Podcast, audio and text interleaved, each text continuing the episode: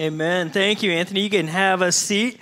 Hey, my name is Ethan. I'm one of the pastors here. And if you're just joining us, let me catch you up to where, where you're catching us. Uh, that is, we as a church family are working our way verse by verse, chapter by chapter through the book of Luke. We started that right before Christmas. We'll continue it for 20 some odd weeks uh, until we get to the very end of Luke. And here's how you can think about Luke. One of the ways is that for the first eight chapters, there's a theme. Here's the theme it's who is this Jesus? We're going to see uh, that this week. We saw it last week as demons respond to Jesus. His word has authority, his words and his teaching are powerful. And, and the question to the audience 2,000 years ago was, man, who is this Jesus? And next week, we're going to see fish respond to Jesus, and, and people are going to go, Who's this Jesus? That fish jump into our boat because he says so. A little bit later, you'll see the winds and the waves obey Jesus, and you go, Who is this Jesus? For eight chapters, this question comes up and it comes up and it comes up. Who is this Jesus to you? I think that's the question in front of us here today. That's the question of the first part of Luke. And how do you answer that? What happens in Scripture is we see this guy, Simon, who gets renamed as Peter, excuse me, I'm gonna sneeze into the microphone. And he gets Simon gets renamed as Peter. So I warned you, it's coming, and maybe he'll just linger there for like five minutes. And uh, for eight chapters, we see him following Jesus, and then in chapter nine, verse twenty.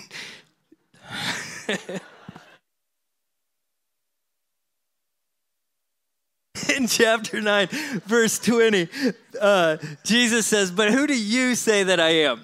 And Peter responds, You are the Christ of God. And then from there, chapter the end of chapter 9, uh, through the next several chapters, the theme becomes follow me. And Jesus is saying, Yep, you got it. You're right. I am the Christ of God. Therefore, follow me. And do you see that pattern? Who is this Jesus? And when you answer it correctly, the response then becomes, Yeah, therefore, follow me. And who is Jesus to you? Have you answered that question? I think for some of us, we've said, yeah, he's a, a good guy. You know, my grandma kind of followed Jesus. She would like it if I come to church. So I'll come to church once in a while.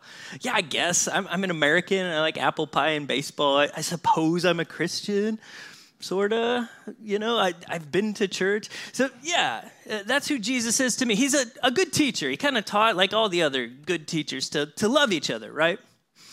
And I would suggest to you that if that's the answer, he's just kind of a good guy He's another philosophical teacher. He's just, I think he's kind of about love.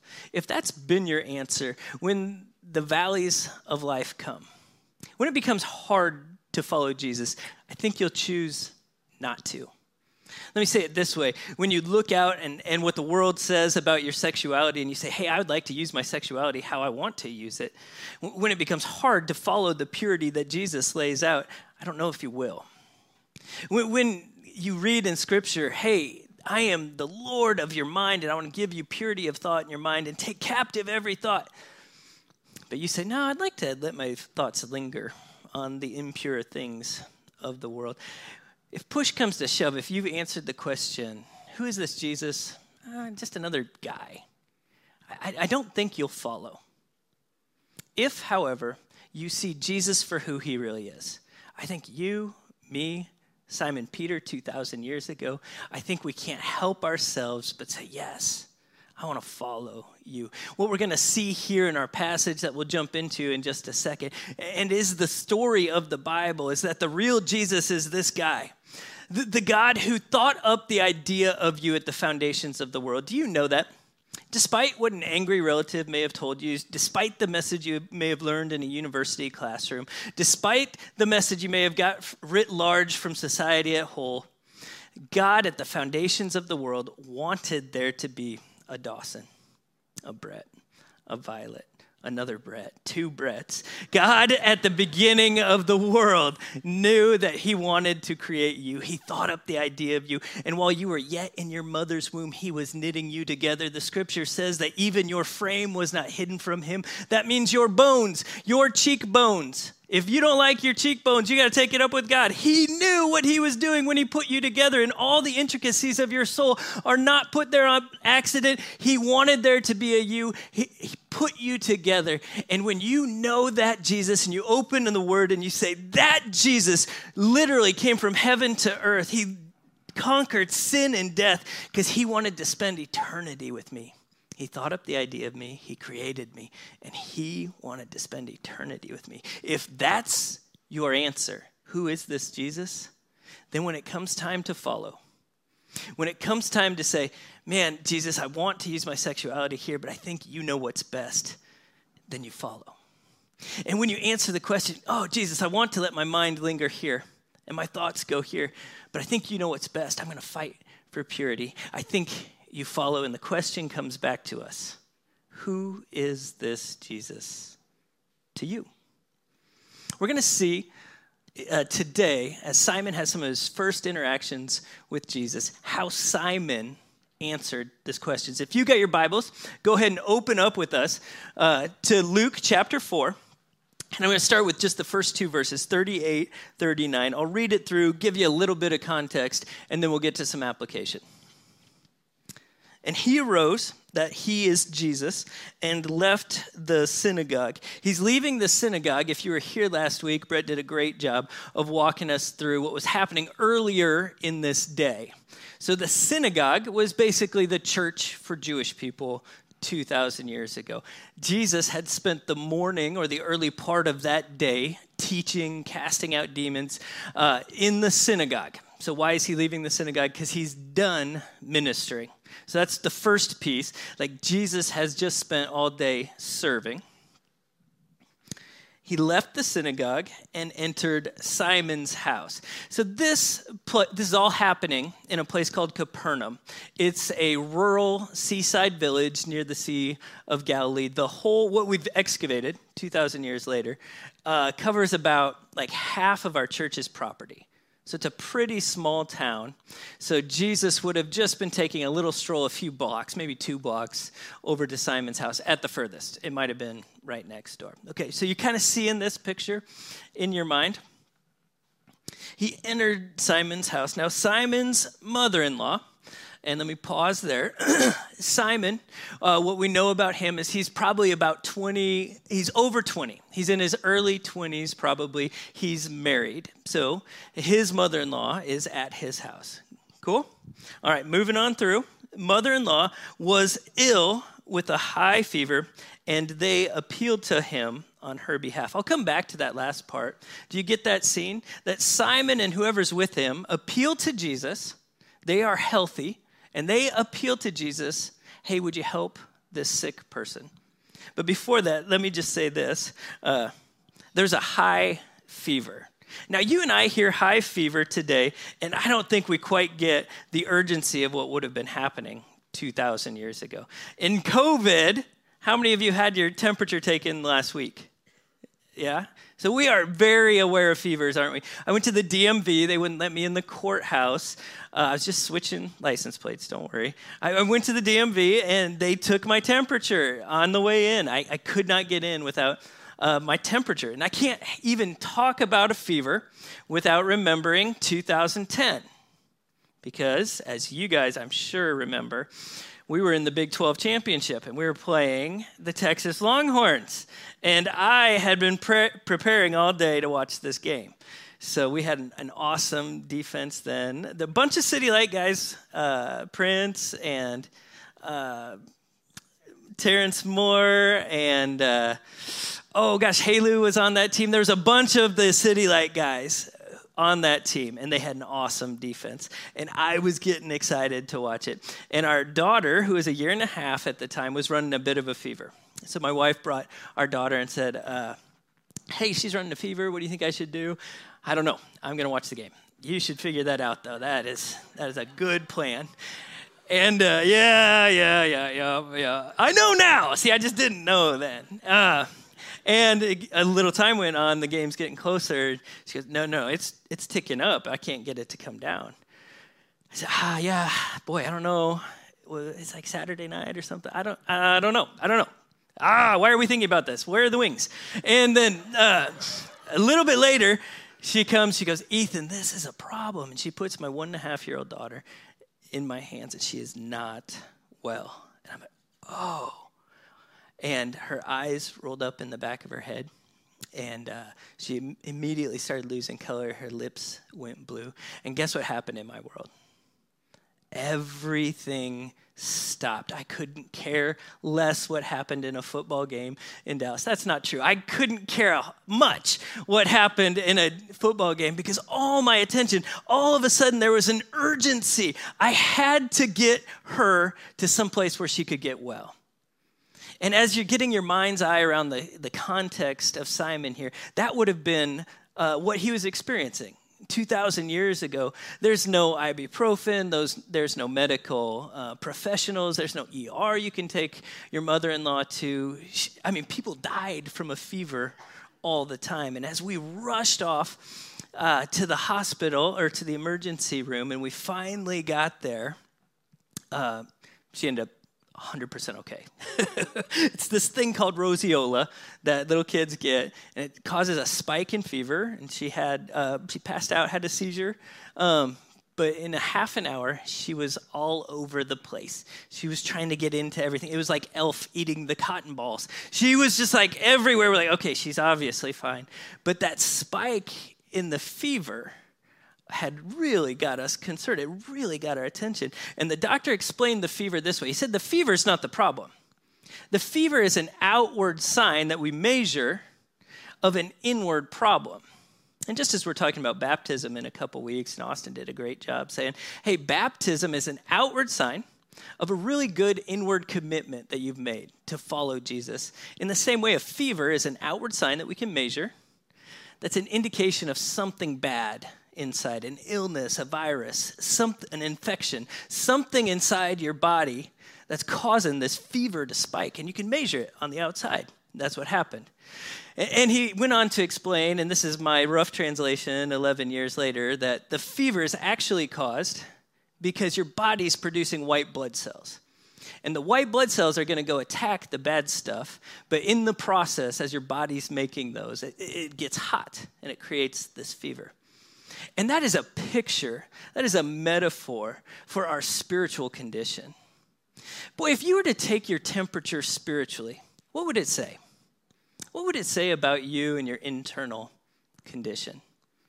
Uh, here's a question that's been super helpful for me over the years as I've sort of tried to take my temperature spiritually and see how am I doing spiritually is this. Boy, when you're not working, when you're not striving, when you're not trying to do something, and, and, you're just sort of daydreaming, when your mind is at ease, where do the affections of your heart lead you to? If you were to answer that honestly today, what would it be? What would it be?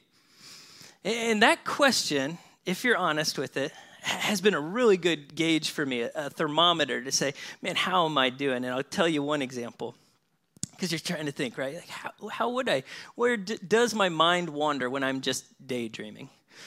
So for me, a couple months ago, maybe uh, maybe it's longer than that, but uh, I drive uh, down O Street out to Eagle every day to work. And as I go back home, I pass a billboard that many of you pass all the time. Uh, that's for the lottery. And you guys remember this? It started ticking up from four to five to six hundred million dollars to seven, eight, nine. It reached a billion dollars. One individual, I believe, won a billion dollars on the lottery. And here's the real truth when I was done working, when I was done sort of striving for the day, and I'd go back home, I would see one glance at that billboard, and you know where the affections of my heart would turn? What if that was me? What if somehow I won the lottery without ever buying a ticket? What if I just, that, I, God just blessed me with that? What would I do? And here's what I would do. You guys know about half of that would go to taxes, so I'm left with only 500 million at the end of the day. I'd take 50 million of that, put it in an endowment, and I think we could kick off about 2 million a year that we could give away uh, while giving that 10% overall to God, and me, of course, using the other 90% on me, but that 10% going to God, and we kick it off, and we'd still grow the nest egg over time. I've thought about that too much, haven't I? it's never gonna happen. I'm never going to win the lottery, right? But what's happening there? It's a thermometer for my soul. I'm taking my temperature. And when my mind is at ease, and where did the inclinations of my heart go? I had to chase it down into my soul and say, man, what is going on there? I'd go home and say, hey, kids, what would you do if you won 500 million? Because you know they take half for taxes, and then we're going to give that other, and and, I'd, and they'd be like, oh, I'd buy a dog. I'm like, oh, you don't get it. This would be like, we can buy a dog, we can get the hamster, but you don't like, what's happening there? Well, I had to ask God, like, God, what is going on there? And here's the reality for me is that for 17 years, I was in support based ministry. I had to rely on God literally for my paycheck uh, teachers and doctors and accountants would give financially so that I could go be in ministry. Right now, I rely on the gifts of God's people to the church so that I can go and minister. And what was my heart saying when I took the temperature? Boy, it'd be nice to be a self sufficient man. Boy, it'd be nice to kind of get out from under God's control. Boy, it'd be nice if I could just be responsible for me, that if I didn't have to rely on Jesus. And you open up the scripture and you see uh, the God who said, I want to be your sustainer. I want to be the bread of life. I want to provide for your soul. I want to be your Lord. I want to provide for you. And I'm saying, oh boy, wouldn't it be nice not to? Not to have Jesus provide for me, if I could just provide that for myself. And maybe that's not you, but maybe here on Valentine's Day, as you, if you were really honest, in those down moments, when you're just sort of daydreaming, the affections of your heart turn to your relationship status. And maybe you're married and you say, man, if I would have just married that other person. Or you're married and you're saying, man, if I could just change my spouse in this way, then I would be complete. Then I would, I would have it made. Then my life would be full. Or you're saying, man, if I could just break up with this person, I know is bad news. I know God's leading me to, but I don't want to hurt them. If I could just break up with them without hurting them or their family, oh, then, then my life would be good. Or maybe you're single and you're saying, oh, Valentine's Day, again, are you kidding me? If I could just, I don't even want the boyfriend or girlfriend. I just want to know there's a date on the horizon. If I could just have that, then I'd be complete. Then I'd be whole. Then I would know God's not holding out on me. And do you see that? When you take your thermometer and you put it on your soul, you say, man, there's a sickness in here. That indicates there's a problem here. And maybe that's not it for you, but it's bitterness. And you've been wronged. Like, really, you've been wronged. That person did something wrong to you.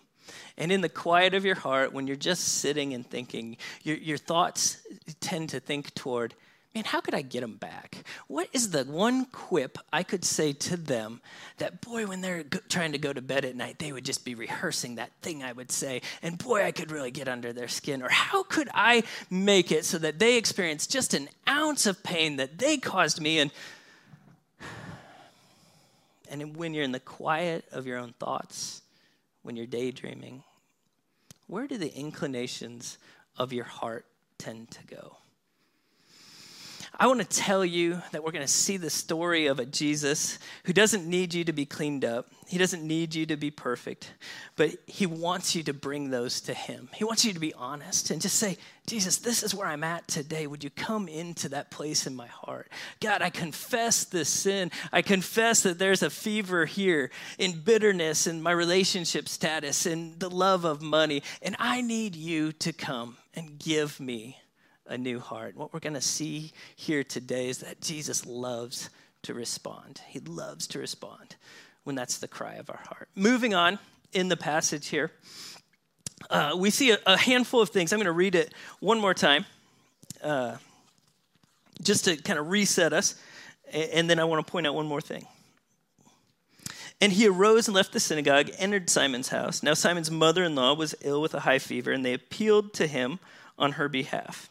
And he stood over her and rebuked the fever, and it left her. And immediately she rose and began to serve them.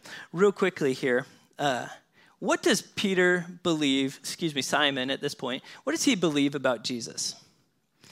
I said the theme was who is this Jesus? What do we see from Simon's actions uh, that, that Simon believes about Jesus? How's he answering that question?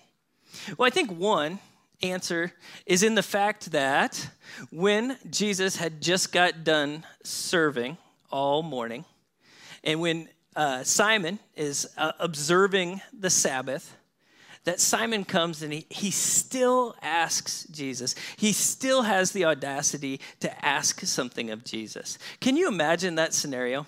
Jesus has been casting out demons. Jesus has been teaching all day in the synagogue. And then when he gets to Simon's house, Simon says, Here, I want you to do more work. 2,000 years ago, the Jewish community thought of work on the Sabbath as a sin. And they not only thought of some work as a sin, they had put together dozens and dozens and dozens of rules about what work was. I'll highlight one. They thought you should not walk on grass on the Sabbath. Do you know why? Because the grass had to do work to stand itself up straight after you walked on it. So they thought, hey, when we're going to keep the Sabbath holy, and I could do this all day, they had all these rules about working on the Sabbath, not to do it, how you had to protect it. Don't walk on grass because then you're causing it to have to do work. And what does Simon do after Jesus has just got done working all day?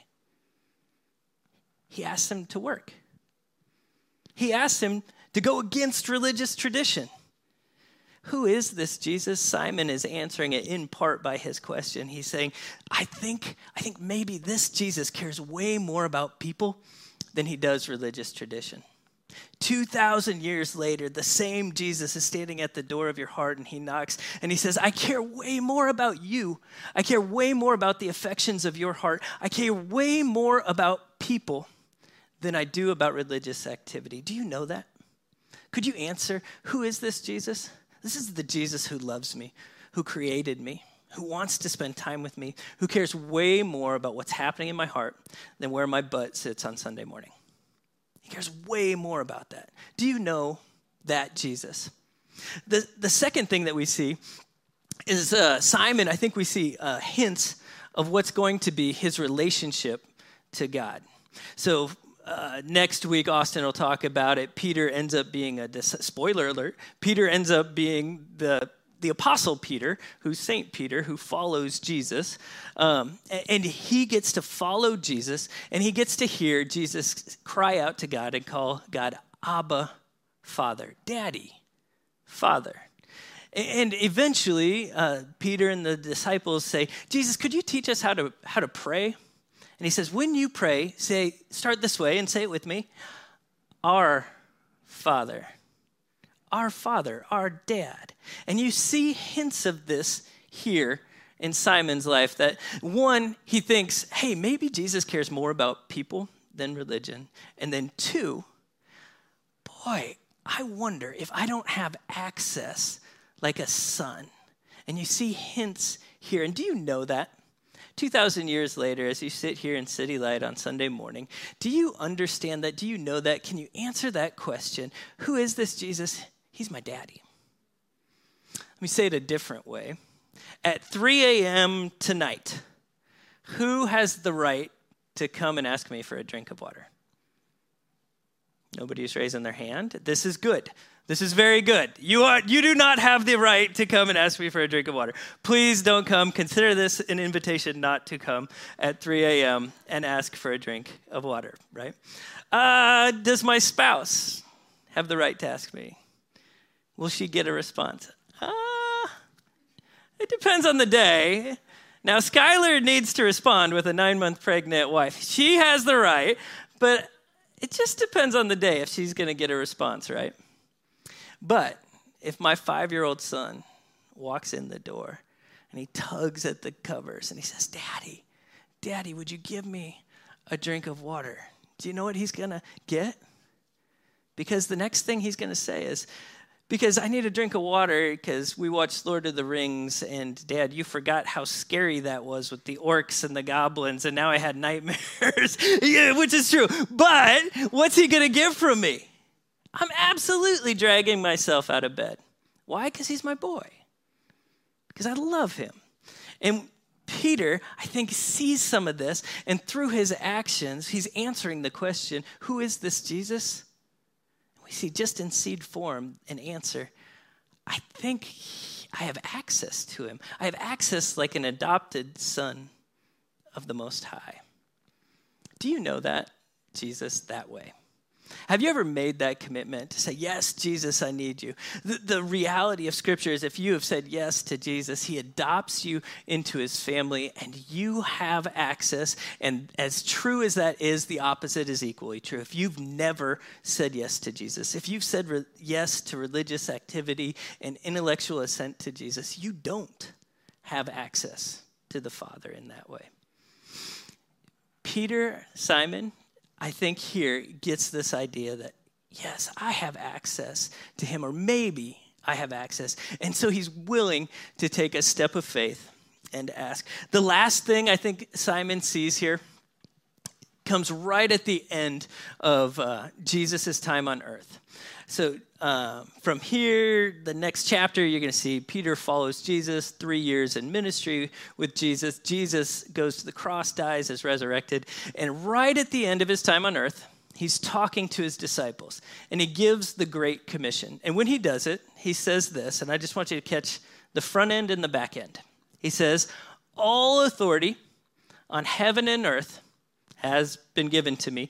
Therefore, uh, go and make disciples of all nations, baptizing in the name of the Father and the Son and the Holy Spirit, and teaching them to obey everything I've commanded. And lo, I am with you always to the end of the age. All authority in heaven and earth has been given to me, Jesus says, and lo, I am with you always to the end of the age. Who is this Jesus? I think Peter in the synagogue earlier in the day saw, wow, this is a, this Jesus has power, he has authority. And then at the end of the story of the Gospels, he goes, oh, he has all authority in heaven and on earth. And where is he? He's with me to the end of the age. And if you believed these things, if I believed these things, if I believe, number one, that Jesus cared way more about people than he does religion, two, that I relate to him as an adopted son, that I have access, and three, that Jesus has all authority. He has authority over a physical fever, he has authority over a spiritual demon, that all authority has been given to Jesus, and he is with me to the end of the age. Would I not pray differently? If I believed those things, wouldn't I have an urgency to run to Jesus when my mother in law is sick? When somebody in my life is not sick physically, but they're sick spiritually? They made a confession of faith two years ago and they're not walking with God. Wouldn't I, on my first instinct, go and run to Jesus and say, Jesus, I know you have authority here. I know I can relate to you. I know you care way more than I care. Jesus, would you come and meet this person?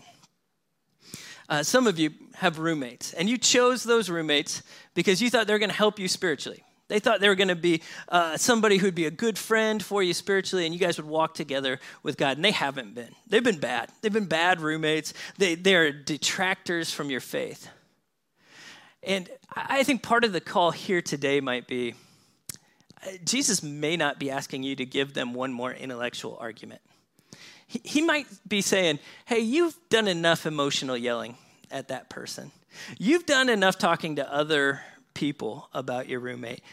Would you come to me, your spiritual, your heavenly Father, who cares way more about them and has authority in their lives? And would you just begin to pray for them? Would you give that person to me? Would you bring them to me through your prayers? And that might be the challenge for some of us today. Who is this Jesus? I think Peter answers with these three things. Let's move on to from here, but before we do, I just want to say this. They appealed to him on her behalf. When the scripture says that, they're saying they, Peter and others who are well, appealed to Jesus on behalf of those who are sick. Peter's mother in law, we have no record of her ever saying, Jesus, will you help me? We just have a record of Peter saying, Hey, Jesus, would you help my mother in law? Do you see that? Do you see the power in prayer of us as healthy, bringing the sick to Him? All right, let's move on to verses 40 through 41. Now, when the sun was setting, so when the sun was setting, Jesus has spent literally all day uh, casting out demons, teaching in the synagogue. He is working hard. The sun was setting. All those who had any sick with various diseases brought them to him. Wait, it feels like we've been here before, doesn't it?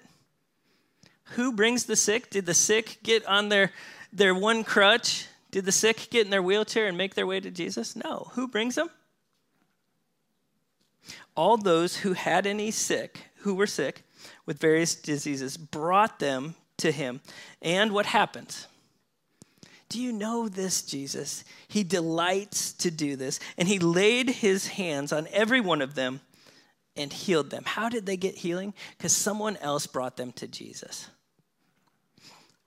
And demons also came out of many, crying, You are the Son of God. But he rebuked them and would not allow them to speak because he knew, because they knew that he was the Christ. Let me just briefly touch on the, the demons. I thought Brett did an excellent job last week walking through those. Go back and, and watch that if you're interested more in the demonic. But I, I do have three things I wanted to, to point out. The first is Jesus has authority. That when at the end of the Gospels, he says, All authority in heaven and on earth is given to me, he wasn't joking. He, it wasn't hyperbole, he meant it all, and we see this power here, is that Jesus has authority in the spiritual realm. Do you know that? Do you know that, Jesus? And he has power in the physical realm. Jesus has power in your physical realm. Do you pray only for spiritual? Do you pray only for physical? I would challenge both of those that Jesus Christ has all authority in heaven and on earth. And when we see that with the demons, that is absolute proof that he is casting out those demons. The second is this What do the demons say when they come out? Oh, you're nobody, you're nothing. Oh, guys, don't listen to this Jesus. He's, he's a fool.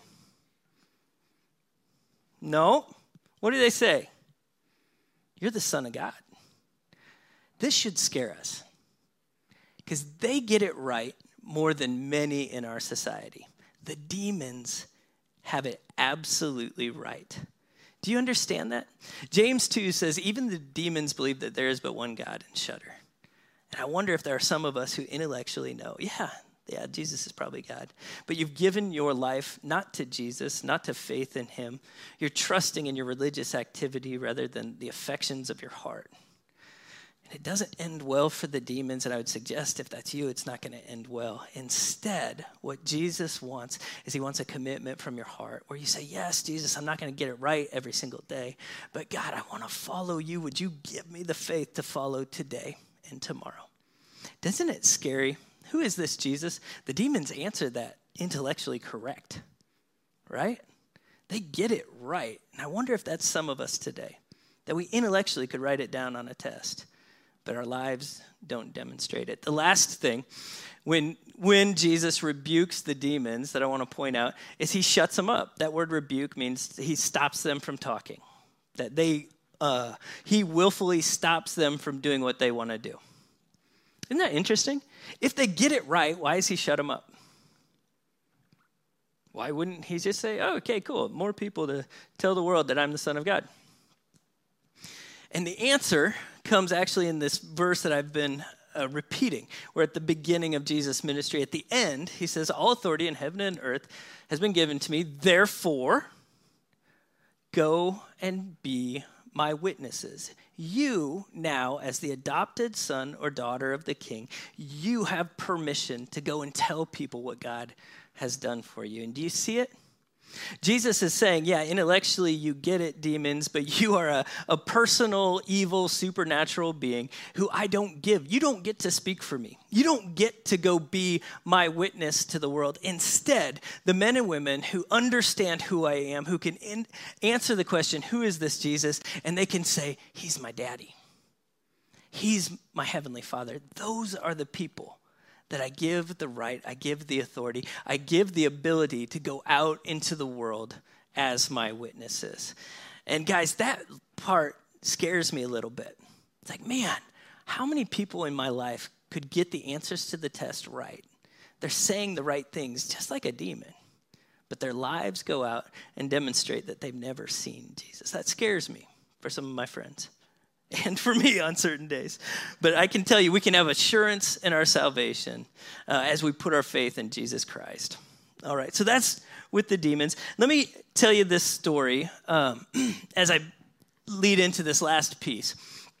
Uh, I was 15 years old, uh, start of my freshman year of high school. And uh, I had a great church and great youth group growing up. And the youth pastor took a mugshot of all the regular attenders at church, got the pictures printed, and put them on a bulletin board. And then he gave this challenge to all the adults in the church. He said, Hey, these pictures are up. And what I would challenge you to do is find somebody who you don't know very well. Grab their picture off the bulletin board and commit to praying to, for that student for the rest of the year. Cool idea. So I didn't think much of it, but a couple days later, I got a letter in the, mail, in the mail. And now a letter was a piece of paper that you could put a stamp. I got a letter in the mail, and it said, Hey, my name's Levon. I don't think I'd ever talked to Levon before in my life. I couldn't have picked her out of a lineup, I don't think, but she said, Hey, if you'll write back, um, and there was this ink that you would put on the paper and then i would send that in the mail. And after the carrier pigeon took my letter she opened it and she read that uh, uh, here are my prayer requests levon lady i've never met who's in her 70s in my church. Uh, one i have a terrible mouth and still do. And i swear words come out way too often and especially in sports it's a bad news. And i know i put other things but that was the one that i kind of remember and so cool. My 15 year old self didn't think about that another second. a couple months went by, and this 70 year old lady grabbed me at church and she said, Hey, Ethan, just wondering how the swearing's going uh, at sports and stuff. Like, what is happening? Who are you? Who have you been talking to? I totally had forgotten. And then as she started talking, it's like slowly came back, oh, oh, oh, I told you all that. oh, right. And then it sunk in like, whoa, you care? You're praying for me? She got out her little notebook. Levon Prouty was her name.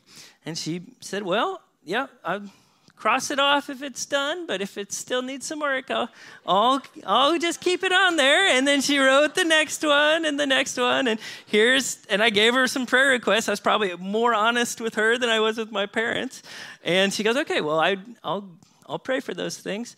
Uh, and then she would check in with me every few months. Uh, and she did for the whole course of my freshman year of high school.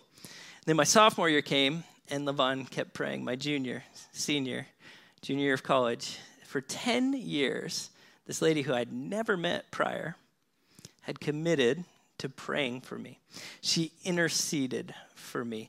I am here spiritually in part because Levon went to Jesus on my behalf. And when I was 15 and 16 and 17, there were times I was not interested in talking to Jesus. But she was at her house on her knees and she was asking Jesus to talk to me. And there were times I was not interested in following Jesus, but you know what Levon was doing?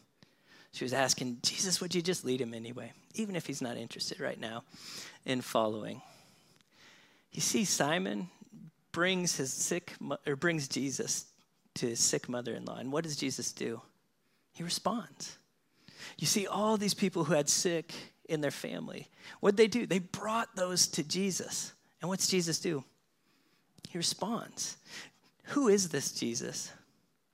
Do you know the Jesus who delights to respond? My last thing I want to say is there's some of us here who you have a family member, you have a friend, you have a roommate who's in your life, and they are not interested in listening to Jesus or being led by Jesus right now. And the challenge might be would you be like Simon and say, okay, even if you can't get to Jesus right now, I can. That's my daddy. That's my father. And I want to go to him. I have access to him because I am an adopted son of the Most High, and he has all authority in heaven and on earth. And do you know right now you could do that? How many of you have had a Levon Prouty in your life? Raise your hand here, quick. We got a handful who have had a Levon Prouty in their life. How many of us don't raise your hand this time? Because they all should go up. How many of us could be a Levon to somebody in our lives? That's my challenge to you, and let me summarize it this way. I think Simon gets one, that he has access to Jesus, two, he's an adopted son of God, and three, all authority in heaven and earth has been given to him. If I believed those things to be true, like Simon did, I would not only run to my Father in prayer whenever the, the peaks or the valleys of life came, but I would be so much more inclined to go to Jesus when these people in my life can't make it. Would we pray today that that would be true of us as a people? Let me pray.